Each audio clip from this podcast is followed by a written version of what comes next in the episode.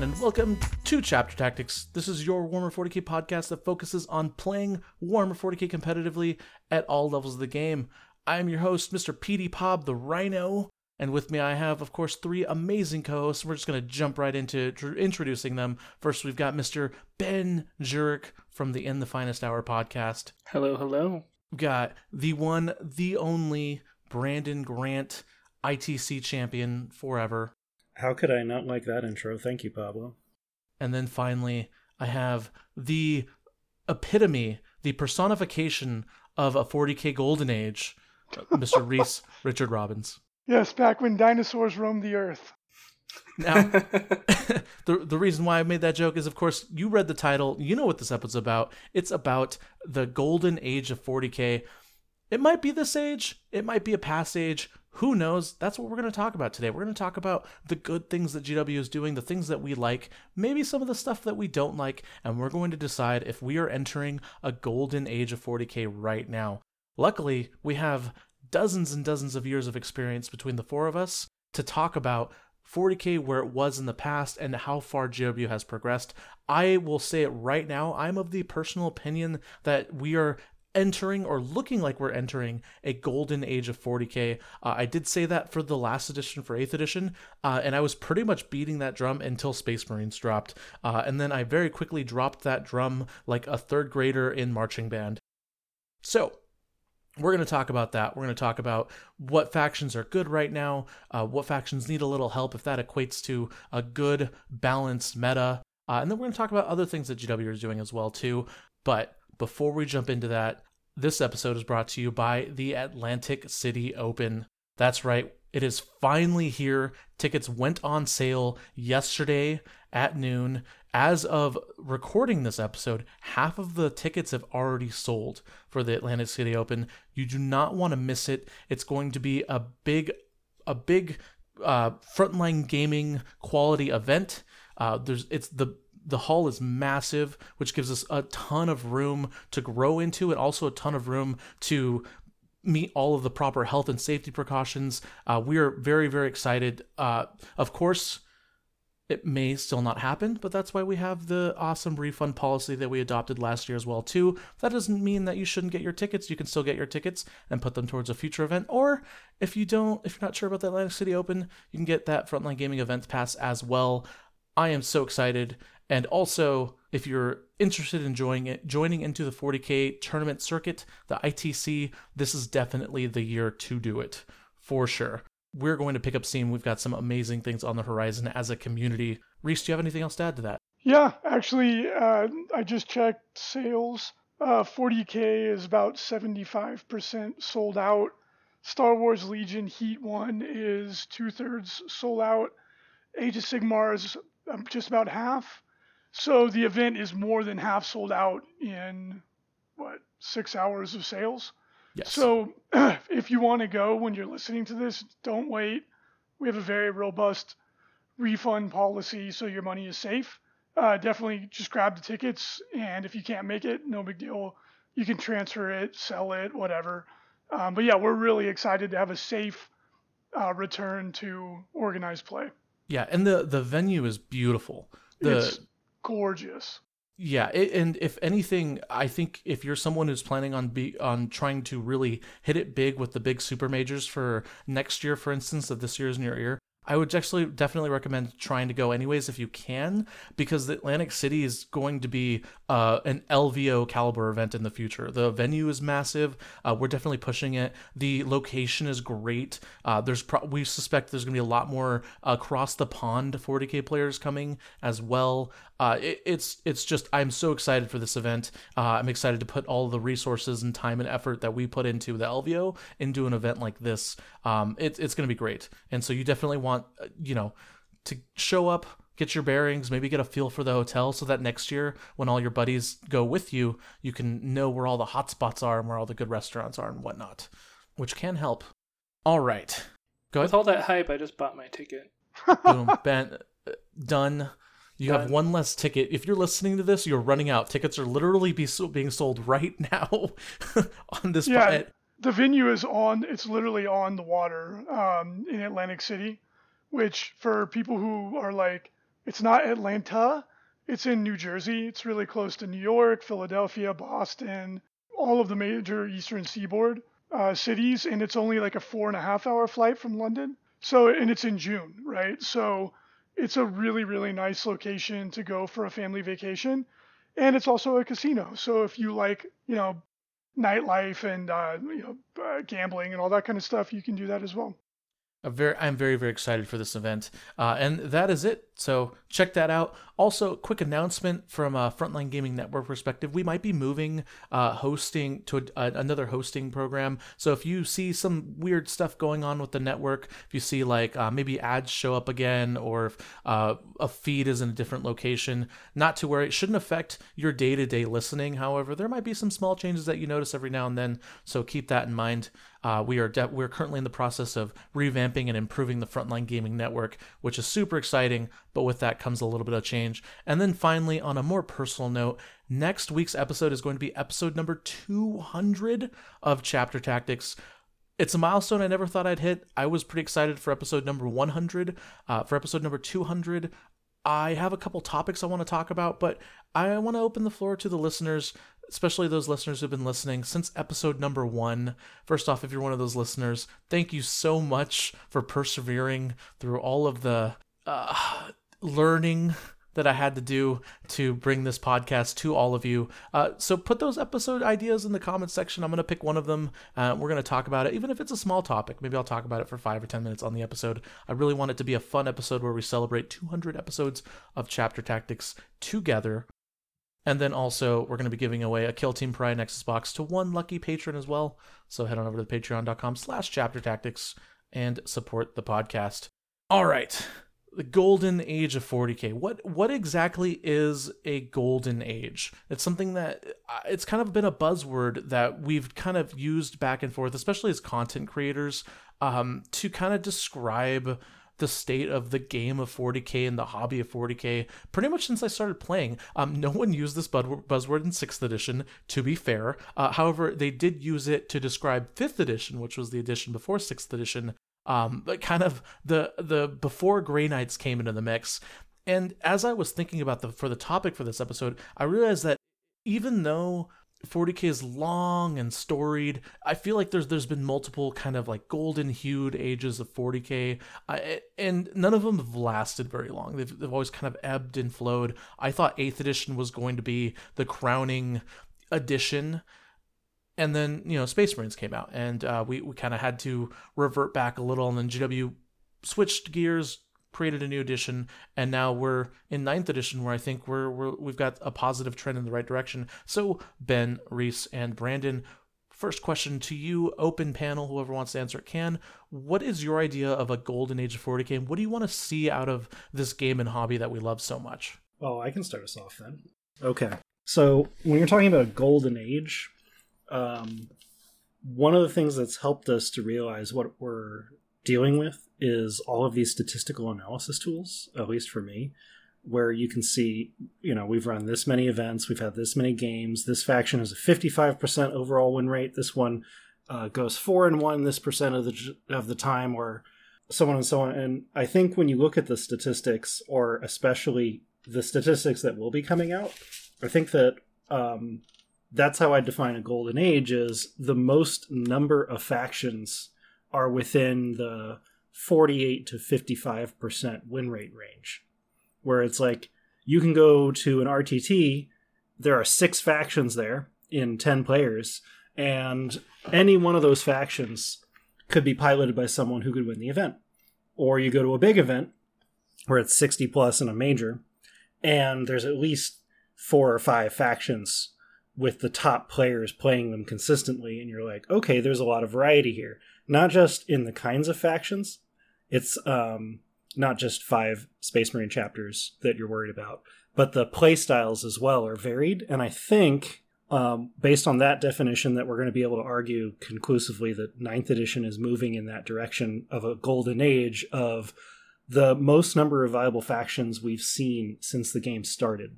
I guess I'll go second, and I'll kind of have an agreement with Brandon on the statistical side of it but also on like a responsive GW side where they are answering issues, answering issues quickly. when other I want compared to other like competitive video games, competitive like tabletop or card games, what makes those games thrive and do well and consistently have very large player bases that keep coming back to the game and keep it thriving uh, is those active rule changes and reacting and balance and doing what they need to do to have everyone on the same page. Um, the fact that everyone's playing from the same book is a really big deal uh, for the most part, I should say. And as we keep moving forward and GW adjusts to things that are obviously broken and facilitating it so that we have those multiple archetypes playing, that all those factions are somewhat viable, um, you know, no matter the pilot or, and whatnot, it makes the game actually balance. That's what we're looking for. Um, and I think that's going to be a huge requirement moving forward. I was a little bit lit down with the FAQ this morning with Dark Angels, uh, their secondary not getting nerfed, but who knows, might happen in the future. Yeah, it would define a golden age for any tabletop game as a point in time where the most amount of people are playing and enjoying the game. So I think we're definitely heading that direction with the general growth of not uh, not only tabletop but Games Workshop games specifically and 40k even more specifically.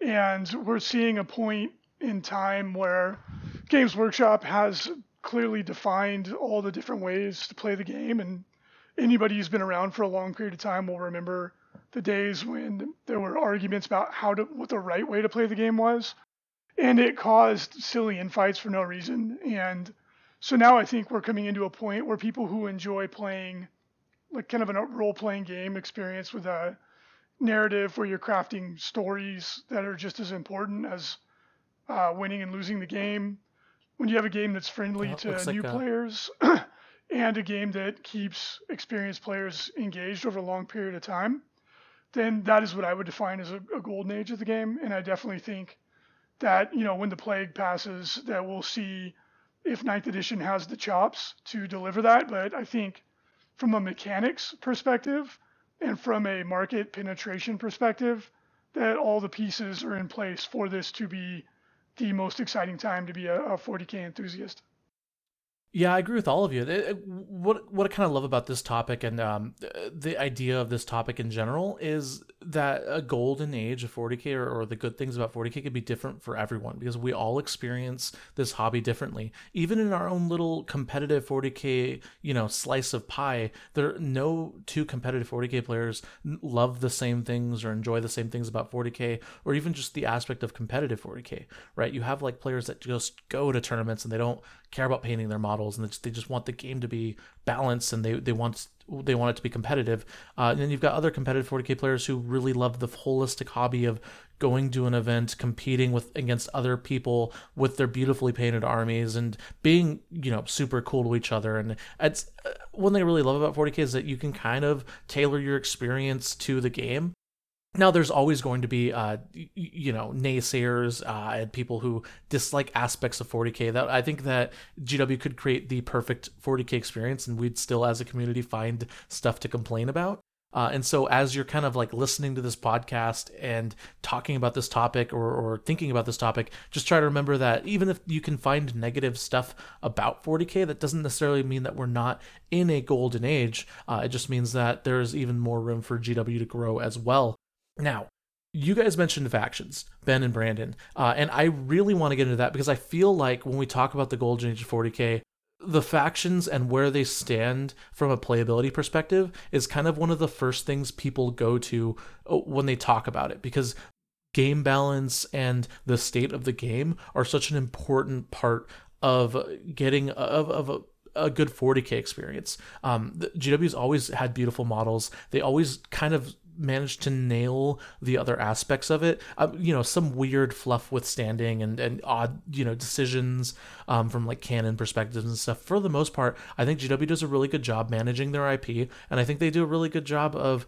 presenting the hobby, the non gaming aspect of 40K to the average consumer. But the point of contention in the past has always been uh, the game, and where that starts is with the balance in the factions. So I want to talk a little bit about uh, what Peter the Falcon, our stats guy, uh, talked about 40k when I asked him the same question. Uh, unfortunately, couldn't make it on this episode. Uh, and then I want to kind of open the floor again to talk about where you guys think factions stand and how, from a balance perspective, how good or bad 40k is doing right now. And so, essentially, according to Peter, uh, Dark Angels have been absolutely dominating the meta. Dark Angels um, have been have been really good. They are absolutely the if not number one, the in the top three boogeyman factions, and they're only getting worse. matter of fact, Peter actually defines the Dark Angels as the boogeyman, uh, and then uh, on top of that, you've got the normal kind of usual suspects. Uh, you have Harlequins up there, Sisters, Space Marines, specifically Blood Angels, uh, and White Scars, not Dark Angels, but the other Space Marines. Um, uh, Necrons are doing particularly interesting. More on them in a second. Um, so you're seeing, you are seeing more armies kind of jumping into the mix and you're not seeing armies really fall off, right? So, uh, meaning that an army at the beginning of ninth edition, like Harlequins, Harlequins are probably the best example. They they have, I believe, not gotten their codex yet. All they've gotten is the update that they got at the end of eighth edition or beginning of ninth edition that gave them all the points decreases. But Harlequins, since the beginning of ninth edition, have been holding strong and are still holding strong. So we haven't had any factions really fall out of favor. Uh, we were worried about Necrons at the beginning of the edition. However, Necrons are still where they are. They're still doing good. They're still a mid to high tier army. They've got play. They can definitely win an event with some help. And uh, that wasn't what I predicted for them to, ha- to happen to them when more codexes dropped. Uh, and then Death Guard, the other kind of new codex that just came out, uh, is experiencing a very interesting a phenomenon in that it's got kind of almost the Space Marine, uh, 8th edition Space Marine vibe or 7th edition Space Marine vibe where there's so many people playing Death Guards. They actually have the highest, um, the, they actually have the highest play rate at 16%, meaning they're the most popular single faction. Uh, and because of that, they have actually a 48% win ratio at the GT level, which is actually below 50%, but they're also performing really well at the top tables, uh, meaning that usually when something like that happens, usually means that the pa- the faction is both very popular and also has uh, a lot of granularity and um, different kind of lists and styles that so that new players will pick up the bad lists and, and do poorly or, or just have fun uh, and then good players top tier players will pick up the best lists and do really well with it um, which i think is actually uh, a good healthy spot for a faction to be in. Um, and then th- that's pretty much it. So uh, what do you guys think about where the gw is putting kind of new factions? Um, and then uh, do you think there's any factions that are kind of doing so poorly that you could argue that there there's we're not really in a golden age. So first of all, if we're thinking relativistically, I lived through seventh and eighth edition, and the end of seventh was just toxic. Um, this is at a time in the ITC where uh, Frontline was modifying the Games Workshop rules to make them playable in tournaments. And I say toxic because unkillable Death Stars were very common. Uh, units that could wipe an army off the uh, table in one or two turns were very common. So if you weren't taking one of the extremely hyperpowered lists, you were being left behind. So if you wanted to take many armies in 40k and go uh, undefeated at a tournament, your options were limited, um, to say the least. At the end of seventh, um, so I'll mention bark bark star and move on. But um, if we're if if we're comparing it to that time obviously we're in the golden age of 40k first of all the itc no longer has to modify games workshop games workshop's rules. The base rules are totally playable in tournaments with no modification number one. Number two the rules are being updated as ben mentioned much more often. And as a result even the factions that have been left behind and would be relatively unplayable, like dead last in today's meta. I mean, I, am thinking off the top of my head, I'm guessing that none of the factions in the game have a win rate below 40% right now, which 40% would be unplayable in in my book. But what do you guys think? Like, I wish I wish Pete was here. Um, unfortunately, with these kind of stats, you can't 100% know because there's not a lot of tournaments going on. But I do agree with you in the sentiment that, and Genestealer, Cult, and Tau players, please, please, please, let me finish before you go into the comments section.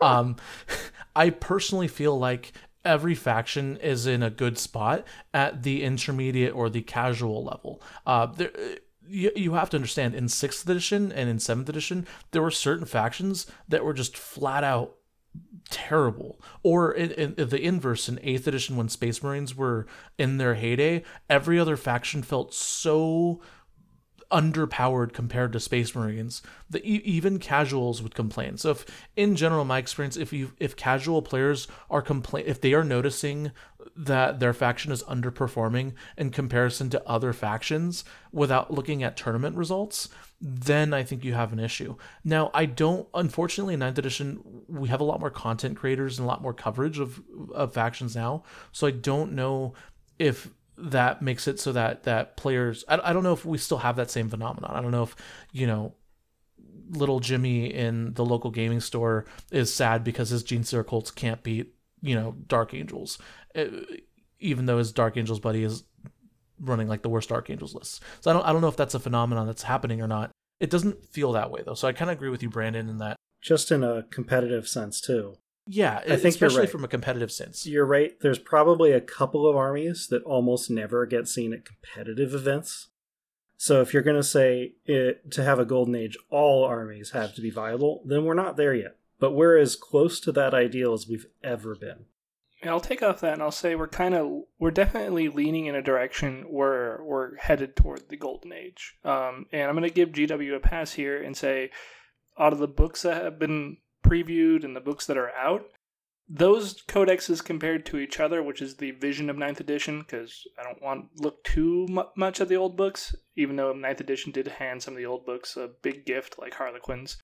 Um, but looking at those books, I'm it makes me really excited. I like the idea and the direction that they're going, and I want to see them do it further. But I don't want to see them drop the ball like they did in eighth with the with Space Marines. So I'm excited. I definitely want to be here for it. I want I look forward to the future of it, and I have a feeling that those factions, once they get their ninth book, aren't going to be nearly as terrible as they currently are. Yeah, I, I agree. Like all the books that have come out so far have pretty good parity between each other. And the thing that I'm actually most excited about with the books that have come out is that they have done an excellent job of combining theme and playability. And I think that that is the um, that is the the target that you're aiming for when you're designing a codex is that you want the army to play in a way that feels in alignment with the lore of the game. And if you can do that and the army is also good, then you've hit all the right notes, right? So even a casual player or even someone who doesn't play the game but reads the books or plays the video games can come walk up to a table and go, "Oh, Deathwing Terminators are really hard to kill and they hit hard." Well, yeah, that's that's accurate. That's the way it's playing. Or Drukhari, they're really fast and they're good in combat. You know, okay, I can see that. That's that's occurring on the table. So that to me is um, where we're going and where where we're at with the armies that are out. Um, I think Dark Angels and Drukhari really stand out. Blood Angels too stand out in that regard and if we keep getting that, then I think there's going to be a massive surge in people that want to want to go to events and participate because the game is playing the way that it does in their imagination. Yeah, that that is important too, right? Is you can have a perfectly balanced game, but if the game doesn't play the way it should feel, uh, meaning like if like Dark Eldar were all of a sudden as tanky as Necrons, but they were still really good, that also has an aspect on people's perception how they perceive the game. So I agree with you, Reece. Yeah, and like that was to to Brandon's point, like that was one of the things that made six and seven so stupid was like the Bark Bark Star, which for people who are listening who are newer that don't know what that is, they had these wonky rules where you could combine lots of different characters from even from different armies into the same unit and so you had a unit that had like 30 uh, Fenrisian wolves, or 15, I can't remember, and had like 10 characters in it that put all these different buffs on it. So you had a wolf that was harder to kill than a land raider, and it was absurd, right? So somebody looking at it would be like, "This, what is going on?" Like this one little wolf is running up the table, getting cheered on by, you know, people from multiple different factions who shouldn't even be working together and is basically indestructible, that's that isn't like you said it best, Brendan. That's toxic, right? Like only the people that are really like invested into playing the game in tournaments are gonna like tolerate that. A person who is like only casually playing is gonna like play one game like that and then say this is dumb, I'm done, right? So it's really important that the game be balanced, yes, but also that it reflect the mar- like the lore, which is basically the marketing material for the game, so that somebody that approaches the game and wants to start playing can put his intercessors on the table and they are good because in the books they kick ass, right? So that, that, it's it's really really important that you have rules that align with the lore um, and that is mechanically balanced and that's very hard to do but i think that they've gotten closer to it now than they ever have. Yeah i really like what you said there reece uh, with the idea of getting tabled by a really well-oiled space marine army versus just like some random concoction and a wolf tabling me. I, i'd rather lose uh, to the really cool space marine army and just be in awe of it uh, versus just saying hey this is dumb and leaving that and i think Yeah. that reece hit on games workshop is understanding mathematical um, statistical analysis better because i think back then it was possible to put so many buffs on one unit that it would become invincible. And now we're even seeing changes with the core keyword um, and limiting what buffs can overlap on what units. And still some of the most powerful combinations in the game are i put three or four buffs on one unit and now it's amazing. But it's not six or eight or ten buffs on one unit and now it's invincible. So yeah i mean force multiplication is not complicated right? And the more models you have the more multiplication that you get. So yeah it's they're, they're definitely they're definitely going in the right direction brandon. I totally agree.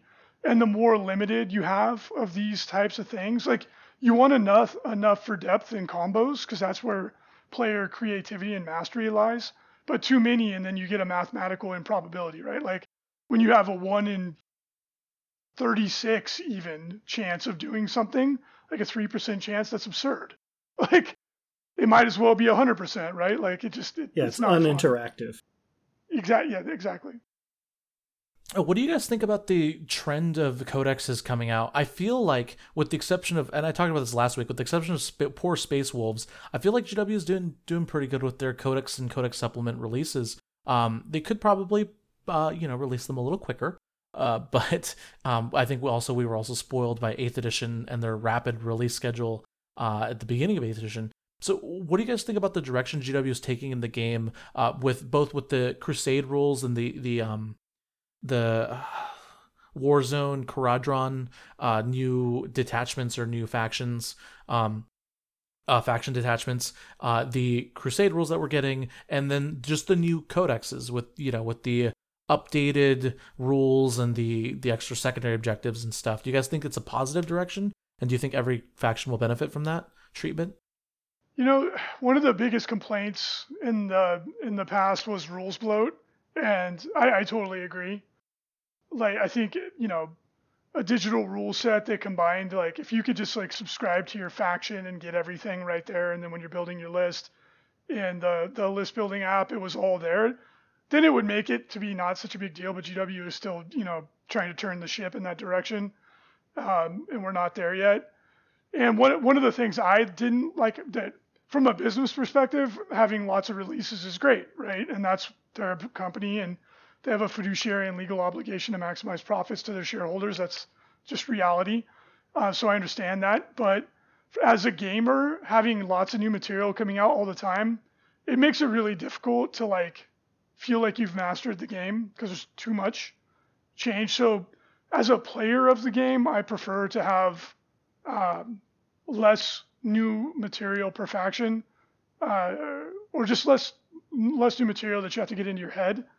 Um, but on the like the converse to that is that I think everybody would agree that it would be ideal if you could update all the factions simultaneously. From a business perspective, that'll probably never happen. It just doesn't really make sense to do it that way.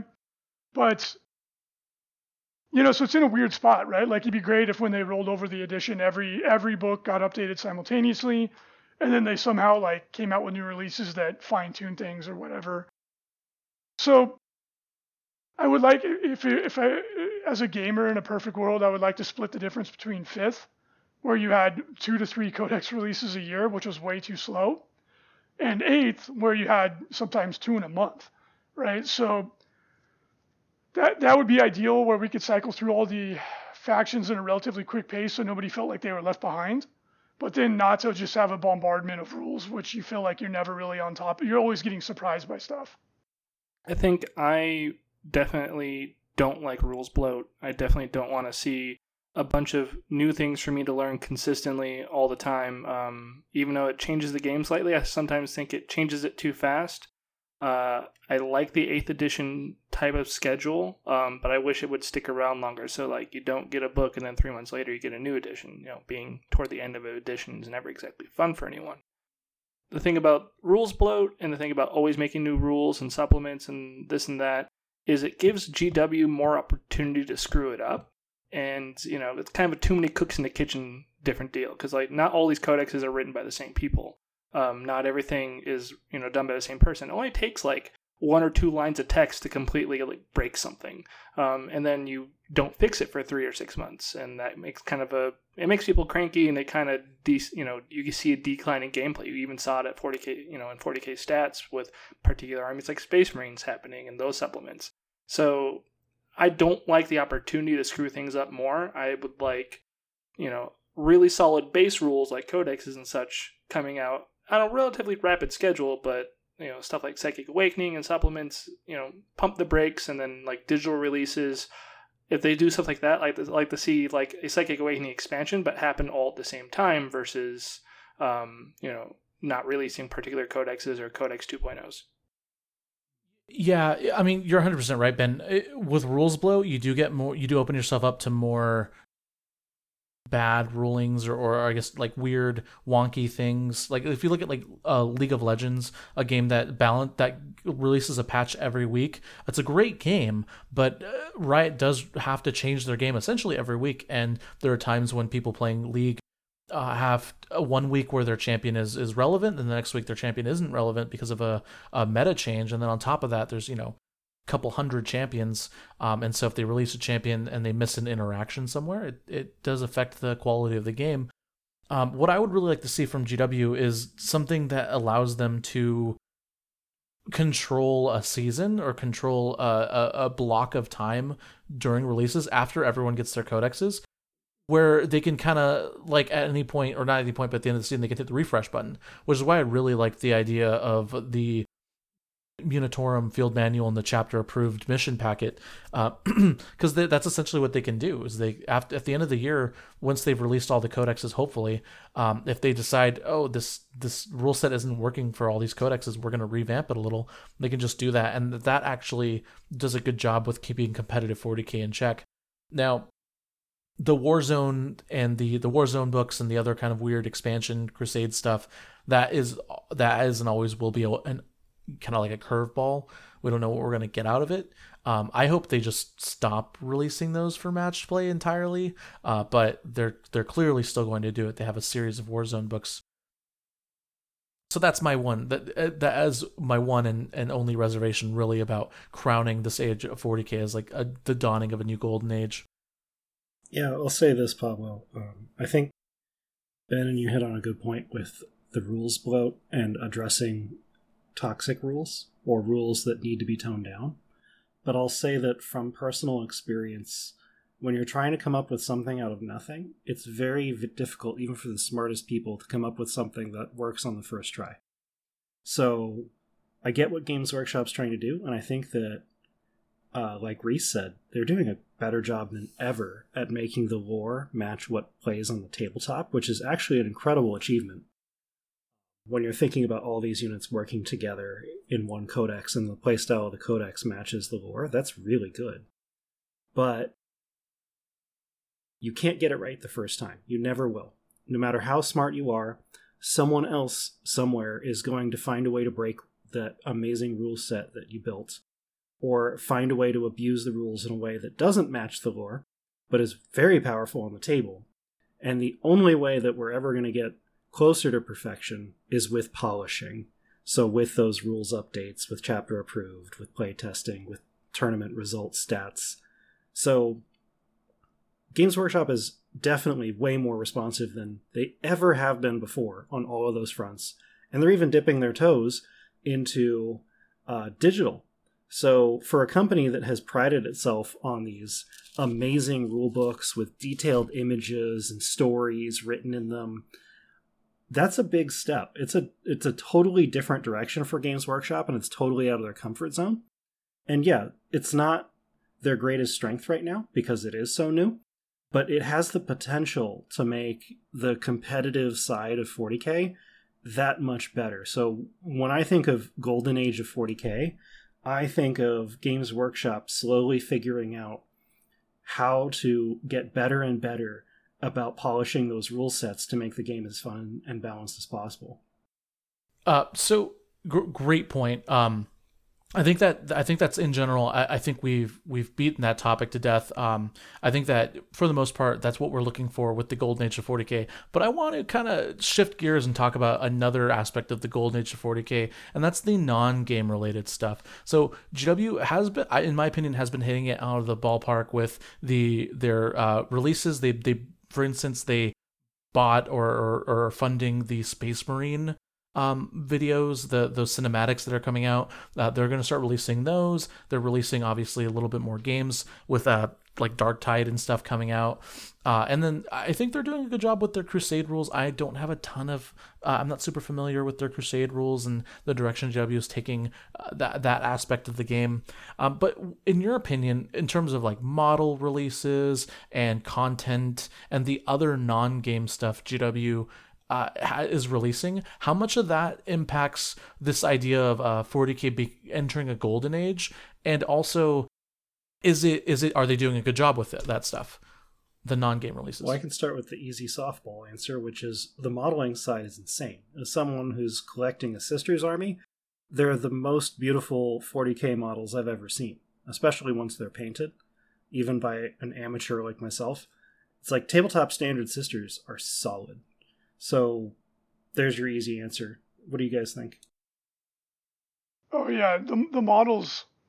I, I think you can make a strong argument that GW makes the best, uh, aesthetically the best models in the world, and the fact that they're in plastic, and the the the technology has just been getting better and better and better. It's it's bananas, right? Like when you look at the way the models go together and the engineering behind it, it's spectacular. And then obviously the, the artistry is uh, bar none. I think really the only argument you could make in terms of any kind of a comparable model would be like Gundam models, and that's more for the technical aspects of them, how they combine different kinds of plastics and all this fun, and they can move.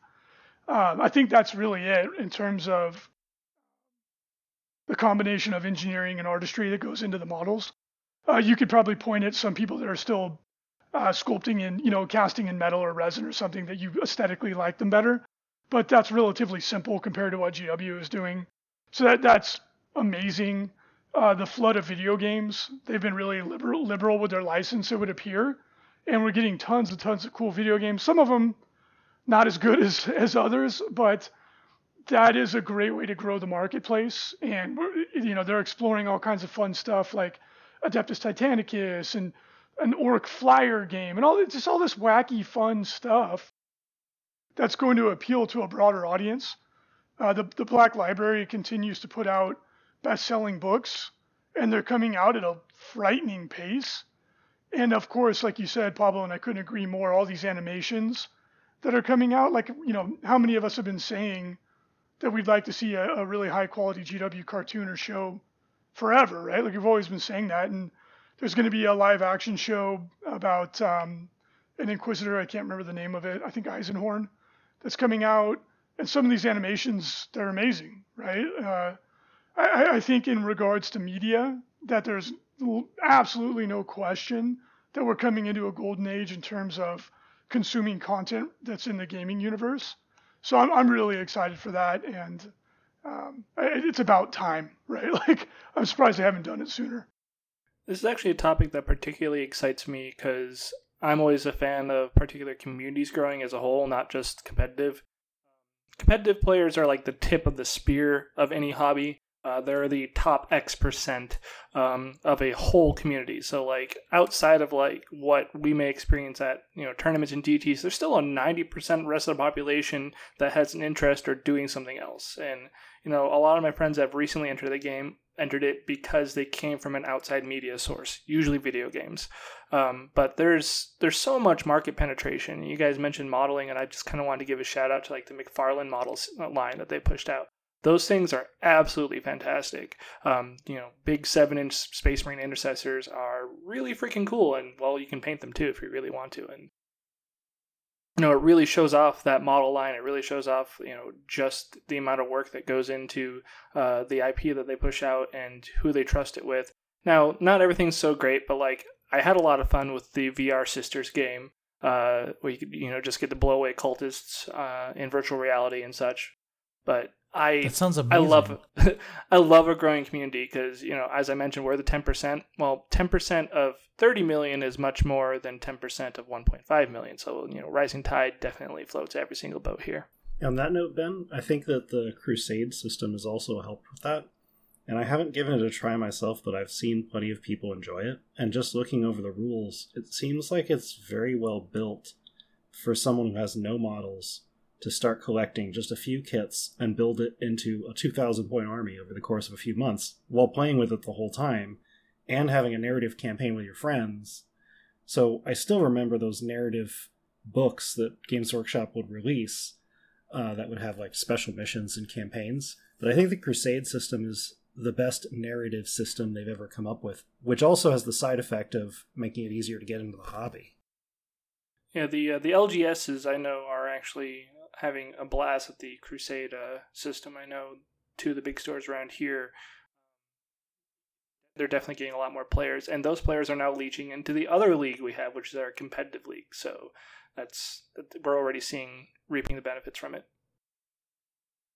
Yeah, those those are all amazing points. I I think that when you have new content creators coming into a game, especially in this modern day and age, um, you, you know, you have like Magic Pro, Magic players, Magic content creators, content creators uh, who who didn't know about 40k. It got put on their you know on their map on their radar. Um, I think that that's a great barometer of uh, your game's growth as a whole and yeah, we're seeing a lot of great media and stuff too. So I I, th- I agree with all of you. I think that the trend that GW is going with in terms of everything models, media, crusade rules, um, I think they're doing a really good job. Now there is some stuff that uh, Reece definitely alluded to it with the, uh, for example, the the digital rule set, um, having all the rules in one spot. There's definitely some barriers to entry that I still don't see GW moving towards um, that I'm I'm kind of hesitant about. Uh, ultimately, uh, is are things like the Eisenhorn TV show and Beautiful Models going to get people to buy into 40k um, when you know the model prices are where they're at when you have the you know you're having these production issues um, and some of the other kind of things that they, they need to work on um, who knows? But uh, i think it's a great thing to like look at and and study and analyze in a year. Uh, I'm I'm personally of the opinion that despite all these things, players are going to people are going to find a way to consume 40k some way. The the thing I am concerned about is if like there's a if like Darktide or, or some other 40k video game takes off, will that become the new thing that gets people into 40k? Will that be something that people gravitate towards, and then the will the game kind of take like a you know like a sideways step? obviously, it won't. It'll be around for a very long time, but um, it would be interesting to see the state of Warhammer 40k and the GWIP in general if half of the fan base was playing one video game and the other half of the fan base was collecting and playing the the model the miniatures game. So, I think super you, interesting. You make stuff. a really good point, Pablo. Um, and anecdotally, I don't have any data to back this up, but just from watching it, when uh, the awesome Dawn of War video game, the first one, came out, our gaming group grew by like 25%. Um, so many people during that period of time, like in the early, early 2000s, got into 40K because of Dawn of War. It was such a popular game. So I think them being really liberal with their license and casting kind of a wide net when it comes to video games, all it takes is one of them to really hit it big. And the video game market is so much bigger that if you can attract, you know, 5% of those customers over to becoming regular tabletop gamers, you just grew the marketplace massively. Oh, and a quick kudos aside, uh, I'm of course a Magic player. Uh, I like playing Magic. I've, I've, been playing Magic for a very long time. I am so happy for Commander 40k Commander themed decks. I think it's great for 40k, and I think it's interesting for Magic. But just as a quick aside, I just I, I just love that that that is a thing that is happening. Um, and if you don't know what I'm talking about, and you're a Magic player, and this is your first news of hearing about it, go check it out.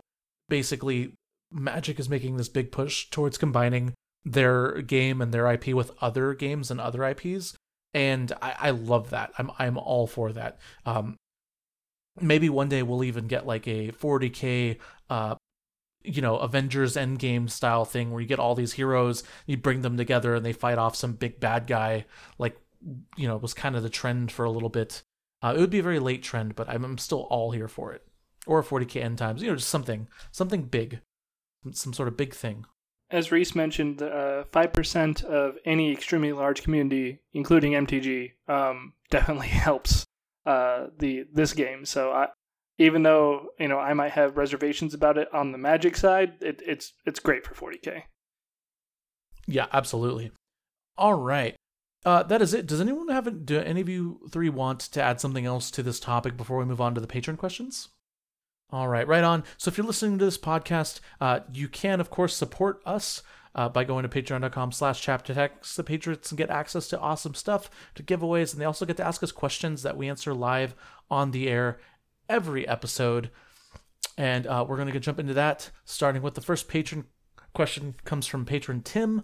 Um, what does a golden age mean to you? Is it an abundance of options and new stuff, or finally achieving a lasting balance? We actually answers this question. We actually answered this question. Um, the answer is yes. Uh, on the uh, yeah, yeah everything it means that's what it means to you. We actually answered this question on the the podcast episode. I apologize, Tim, um, but I it does kind of lead to a secondary question, which is, uh, what do you what is your favorite thing about uh 40k golden age that you that you love? Like what's something that if you saw or maybe you're currently seeing it happen in this hobby that just brings you so much glee?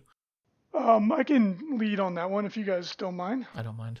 Right so the the the previous 40k golden age was fifth edition.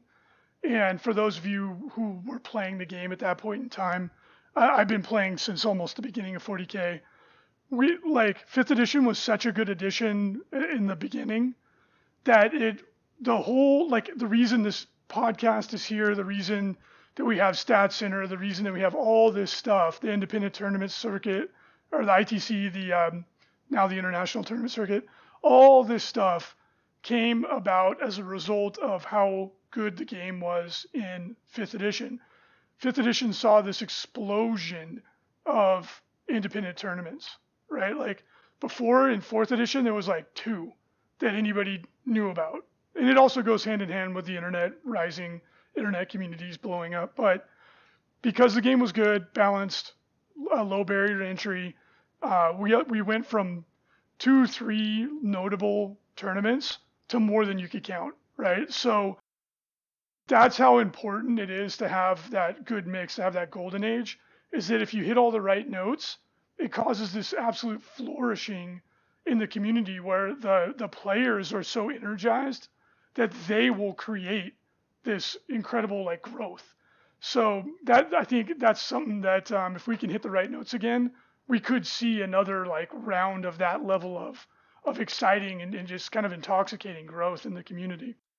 You know, it's interesting that you brought that up, Reece, because I was actually thinking about this the other day anecdotally of course i've been talking to people and kind of just like asking them like when did you start playing 40k and it's just been a topic that's been come up a couple times over and over and over and i've noticed a trend. The trend is is that when i start to talk about sixth and seventh edition now more people's eyes will glaze over.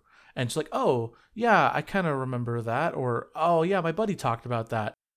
And now it's kind of at the point where i've put most 40k players into two categories. They're either the old guard, so they're people that started playing when I started playing or older, where they remember 5th edition or started just when 6th edition happened, and they kind of stuck through and then made it through the 6th and 7th edition doldrums and then into 8th edition and never quit. or they started in 8th edition and that's it. They don't know anything else past 8th edition.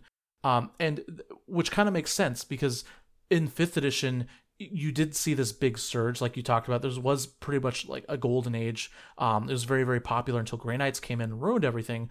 And we didn't get similar growth until 8th edition when GW blew the doors off and almost put a couple miniature games out of business be, with, with the amount of growth and expansion 8th edition kind of experienced and so you know it's the same thing with like like in population trends like the baby boomers and you know or surrounding big world time events and stuff it just kind of reminds me of that too that's a very interesting topic yeah it sure is and i think you make a good point right like in six and sevens we were hanging on by our fingernails and it was like not to toot our own horn but if we didn't go in and change the rules the tournament scene would who knows where it would be. It might not even really be around anymore. And then when GW gets it right with 8th edition, the game explodes, their stock triples. Yep. And all of a sudden you have uh, just a, a flood of people coming in. That, that's how important it is to get it all right. All right. Uh, next patron question comes from patron Kelsey. What things as a community can we do to be more accommodating to new players and not discourage them? Ooh. I, I have a, a, really simple rule, and I'm sorry, I don't mean to keep talking, guys. No, go ahead. So I got a really simple rule because I've taught. The Emperor knows how many people I've taught how to play 40k over the decades that I've been playing this game. It's a really simple rule, right? When you're trying to get someone interested in in, in any game, not just 40k. The first time you play them, be super uh, optimistic, be super positive, and let them win, right? every time I see some just neckbeard smash a kid, I'm like, well, there goes another person that could have played the game. They may never come back. I'm like, be nice to them, focus on their experience, not your own, be nothing but enthusiastic, and on their own, all you have to do is give them just a little bit, the tiniest nudge. They're already interested. They're going to just take off and run with it and be super excited, right? Like that was the rule in the store. Kid comes in, interested in 40K, throw some models on the table, let them win the game. They're super amped. Go home, convince their parents to get some models, and now you have a lifelong hobbyist. It's really that simple, right? And then obvious, there's the obvious stuff like be nice, be open, be accepting of people regardless of their background or any of that stuff. That's one of my favorite things about 40K is I have friends I never ever would have met. Like such a, div- a diverse group of people, and it's wonderful. It's one of the best parts about it. So just be a good human being and let them win and be nice. And all of a sudden they'll be back and they'll be so excited to, to, to be more involved. Yeah, and I, I can attest to that too. Reece is my friend, despite the fact that I've never seen the Transformers movie. I can't believe it. so you, and it, you wait, wait. The, the only Transformers movie that counts, which is the the, the one where Optimus one Prime, yes, yes, yeah. yes, the one the tearjerker. I've never seen it, Maurice is still my friend, and that's only because of 40k. Yeah, I'd say you don't have to let them win necessarily, but you shouldn't spring gotchas on them, and you should try and make sure that they understand everything that's happening. And like Reece said, keep it optimistic, keep it positive, and keep it consistent. Don't do anything to a new player you wouldn't have wanted done to yourself when you were new.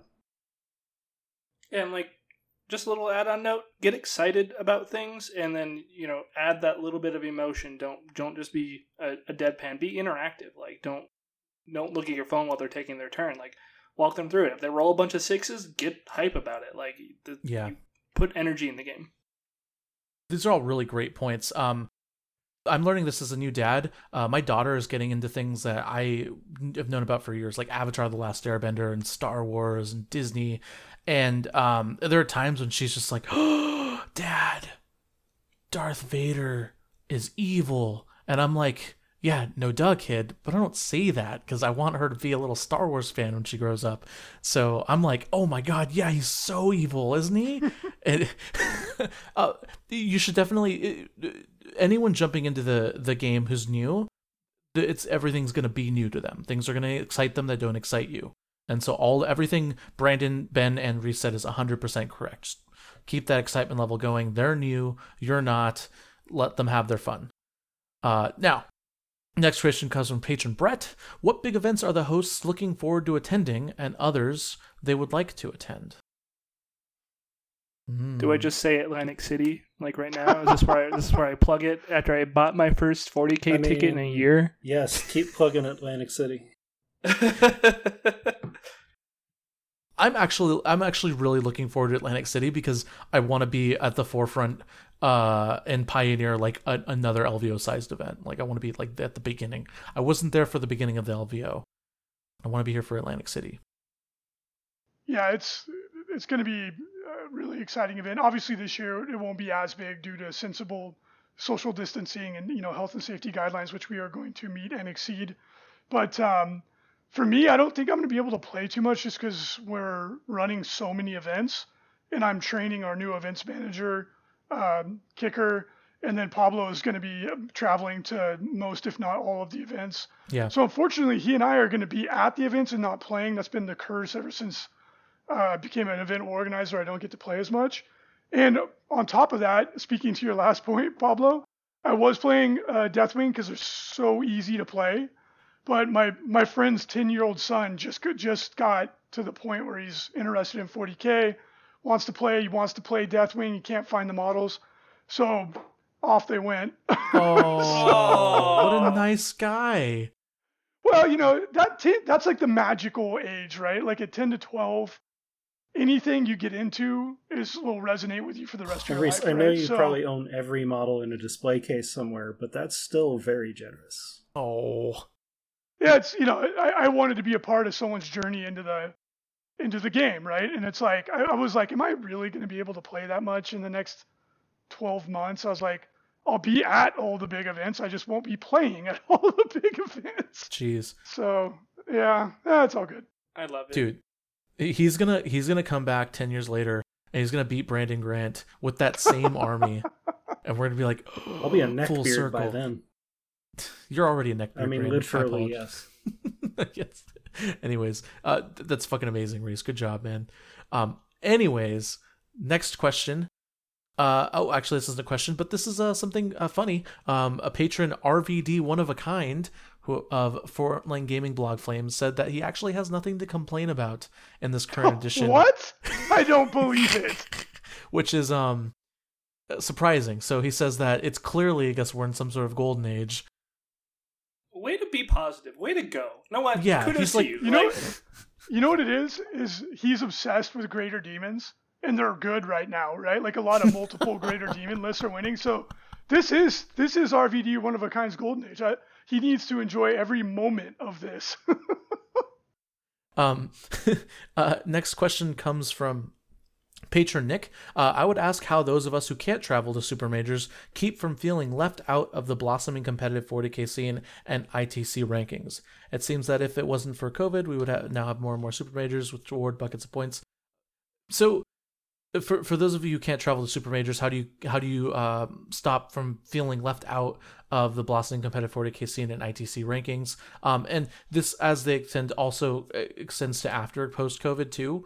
Um, and and I do want to add a little bit more to this. There are players who will have a harder time catching games and going and enjoying the competitive 40k scene. You know, I've, I've been doing this podcast a long time, and there are people who consistently reach out to me and say like, "Look, I, I live in in a rural part of the world. I don't have anyone to play 40k with. You or you and a few other content creators are literally my only window into the tournament scene. Um, and I, I you know, I, I, I saving up money to go to the LVO I can see you, but that's it. That the LVO is all I have, or that one event is all I have. Um, so I think this is a really good question. How to those people who are listening, how do you keep your passion of the hobby, and how do you kind of stop from feeling left out of the competitive 40k scene? Well, if you're not able to attend the big events, that can be a bummer, especially if it's due to travel restrictions. So it is going to be a bummer. So you're just going to need to look for activities that are closer to home or more attainable and still be able to play safely and all of those things. So, for example, um, I know my local gaming store is organizing an outdoor tournament that's being held over multiple weekends so that they can space people out enough on the, the street to still have a reasonably sized event but not all in the same room at the same time. So they're finding creative workarounds to get around the, the restrictions to keep the plague from taking over. Um, so that's nice. I mean, that that's important. Another thing you can do is um, there are various social media groups. So you can go on Discord, you can go on Facebook and find like minded people, share photos of that latest model you finished painting, um, discuss the latest rules releases and how to deal with them, uh, listen to battle reports. You can get involved in the social media side as well. But those are the two ways I'm finding workarounds, at least, is I haven't gone to a major event since LVO of 2020. So for me, it's been look at social media posts of 40k and dream about playing games, and then try and find workarounds locally when I can. Yeah, that's that's the best you can do. You know, and it's funny. I haven't been to a 40k event since the exact same time, Brendan. but um, so uh, uh, first of all, I, I feel bad for anybody in that situation. That's a bummer. But what, here's a little trick that I use to keep myself dialed into 40k. When uh, I was out of the country for over a year, I was trying to ride a bicycle around the world, and so obviously I, I did had no access to being able to play games or whatever. And when you're riding a bicycle for 10 to 12 hours a day, like you have to keep your mind occupied. So one of the things I started doing is I started writing lists in my head, and um, it's actually pretty easy to do, uh, especially when you have like uh, digital versions of the books and stuff. So you can sit there and start like using free time to imagine cool combos and putting ideas together and trying to run through like scenarios in your mind. And that's actually how I came up with my Footdar list, which was the most fun army I've ever played, and it kind of put me on the map competitively because back then Eldar were really bad, especially all foot Eldar. But because I had all this time to like think it through and all these different scenarios, I was I was really confident that the idea would work. So you can take that free time and put it to good use just by using the power of your mind and come up with something fresh and unique. And um, when you are able to play, you can go put it to the test. And if it is a unique and cool idea, you can uh, create some quasi fame for yourself by uh, by bringing something completely out of left field that is cool because it's uniquely yours. It's the fruit of your own mental labor, so to speak. So you can still enjoy the hobby even if all you have is your brain. you know, you just got to be creative. Yeah, it, it's a tough one, and I, I feel like there's also more hands-on things you could do as well. Um, obviously, you still want to stay dialed in um, to the community in, in some capacity. I feel like that's kind of a necessity. Uh, if you, especially if you want to be a part of the competitive 40k scene. Um, but one thing you could also do is you could also look out locally and kind of like do like a if you build it they will come scenario i'm actually seeing this all around the world right now despite covid happening uh, for instance there uh, is a good friend of mine who lives in uh, south korea he and his buddies they're starting a, a, tournament in South Korea, in Seoul, South Korea, uh, and th- th- there's never been a 40k ITC event out there. But he's just he moved out there. He found some buddies on, I believe, a, a base out there, and then got some other buddies who who were South Koreans who loved 40k, um, and they just all kind of got together and you know start decided they wanted to try and run tournament when COVID was over, and so they've been saving up money. They've been buying uh, FLG mats. Thank you, by the way, guys uh, and gals. And you know they've been building terrain and slowly talking about their armies, and they've been hyping it up. And hopefully, you know when when everything rolls around, they'll have a, a GT or an RTT coming out of Seoul, South Korea. But you can do that too, and and it can be something you don't have to you know build an entire gt it could be something as simple as going online to our frontline gaming secondhand shop and finding a great deal on a dark angels army or something and uh, pointing that in the direction of your friend or even buying it and giving it to your friend or letting them borrow it. Secondhand models are, are cheaper. The, the you don't have to worry about them being beautifully painted and breaking them. Um, they are secondhand by nature and i found that that's how I got into 40k, and I found that that's one of the best ways to get people into 40k is through cheap models that you know they can eventually upgrade and, and improve on.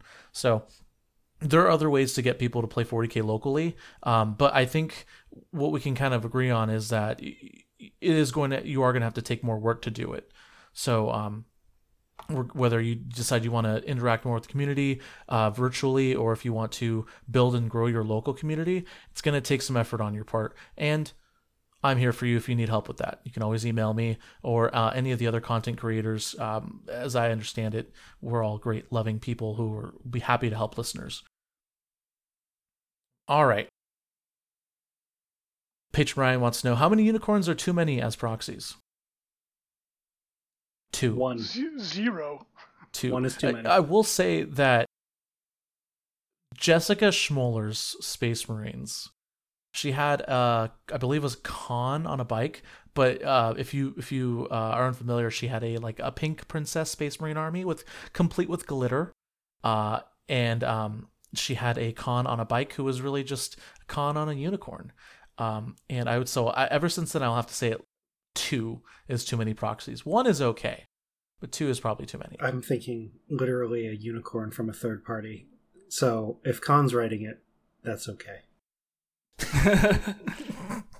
I uh, I had the joy of seeing her. What? Okay, let's be fair.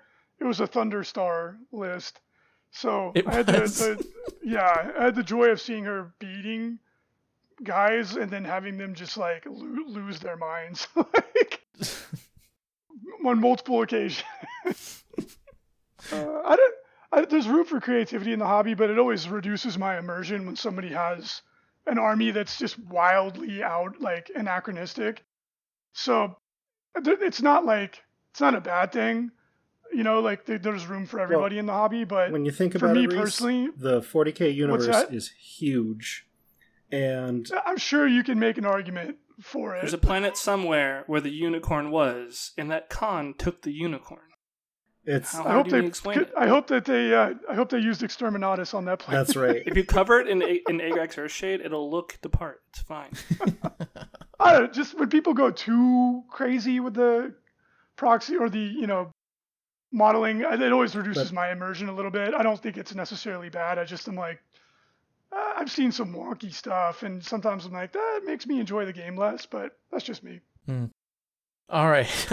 and then finally, patron Joseph wants to know Do you think Tabletop Simulator will help or hurt 4K as we enter into this golden age? Beyond help, like not even a question. Um, It's nothing but positive. It, it, uh, exposes way more players. It it has way more market penetration. People can actually like try out the tabletop without ever having to buy a single model. And at the end of the day, like you're just exposing more people to something. I, I believe that like tabletop simulator is definitely more of a first tries free uh, situation for new players and for players that want to like stay consistent and keep the game going. That it's definitely the tool you kind of have to use in this current time. Yeah, I, I agree 100%. Um, so I was actually so I was actually uh, of under the opinion that Tabletop Simulator was going to be a non-factor in 40k moving forward until uh, I, I saw a content creator, and you may have heard of him. He's pretty popular now. Uh, Tactical Tortoise, um, whose content is almost entirely on Tabletop Simulator, uh, and you, you know, uh, shout out to him. He definitely knows how to put on a good show. Um, but we had a literal content creator spawn out of Tabletop Simulator and use it. Um, and I think that obviously it's not going to be as good as a as playing 40k in person. Um, and also, if there was ever an official 40k game, it would definitely blow Tabletop Simulator out of the water. However, like you said, Ben, it enhances it. It enhances the experience for those who want to use it. Um, and it's an option that can only grow the community and not hurt us. Yes, especially in the time of the. I plague. just. Go ahead, Reece. I I would just say that I, I would uh, undoubtedly say it's a useful tool, but I would also not hang my hat on a game that is using another company's IP without permission. So Yeah, and it's it's wonky. It's definitely nowhere near as good as the real thing. But like Ben was saying, for first trisies, like, oh, I wonder what this army's like. Then um, doing that once or twice just to see what it's like, and then go get the models you actually want seems like a great idea to me. Yeah, it's if GW wants to learn something from it, um, putting out their own product or doing some sort of deal with TTS would be really cool. On top of that, though, I really enjoyed Kill Team in it. Um, full size 40k games aren't really my shtick in it. I don't like sitting at a computer for five hours uh, moving models around that much, but Kill Team's pretty fun. yeah, from the from the user's perspective, it's a wonderful tool. it's just you know, from a business perspective, um, I, I question its longevity. Yeah, yeah. Um, it, it'll be interesting to see tabletop simulators future when uh, events start picking up.